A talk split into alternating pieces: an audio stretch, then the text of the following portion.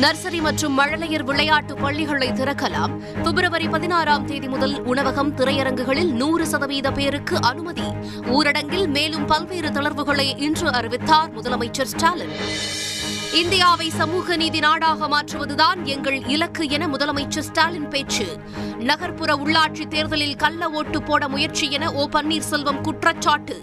வாக்களித்த மக்களை திமுக ஏமாற்றிவிட்டதாக எடப்பாடி பழனிசாமி விமர்சனம். நாகை உள்ளிட்ட டெல்டா மாவட்டங்களில் இன்றும் வெளுத்து வாங்கிய கனமழை.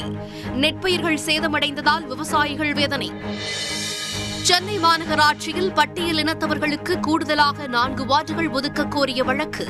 தேர்தல் நடவடிக்கை தொடங்கிவிட்டதால் தலையிட முடியாது என கூறி உயர்நீதிமன்றம் தள்ளுபடி. சர்வதேச அளவில் பேசு பொருளான ஹிஜாப் விவகாரம். உள்நாட்டு விவகாரத்தில் தலையிட வேண்டாம் என வெளியுறவுத்துறை அமைச்சகம் இன்று திட்டவட்டம். ஐபிஎல் பதினைந்தாவது சீசனுக்கான வீரர்கள் ஏலம். பெங்களூருவில் இன்று தொடக்கம். முன்னணி வீரர்களை வாங்க அணிகளுக்கு இடையே கடும் போட்டி.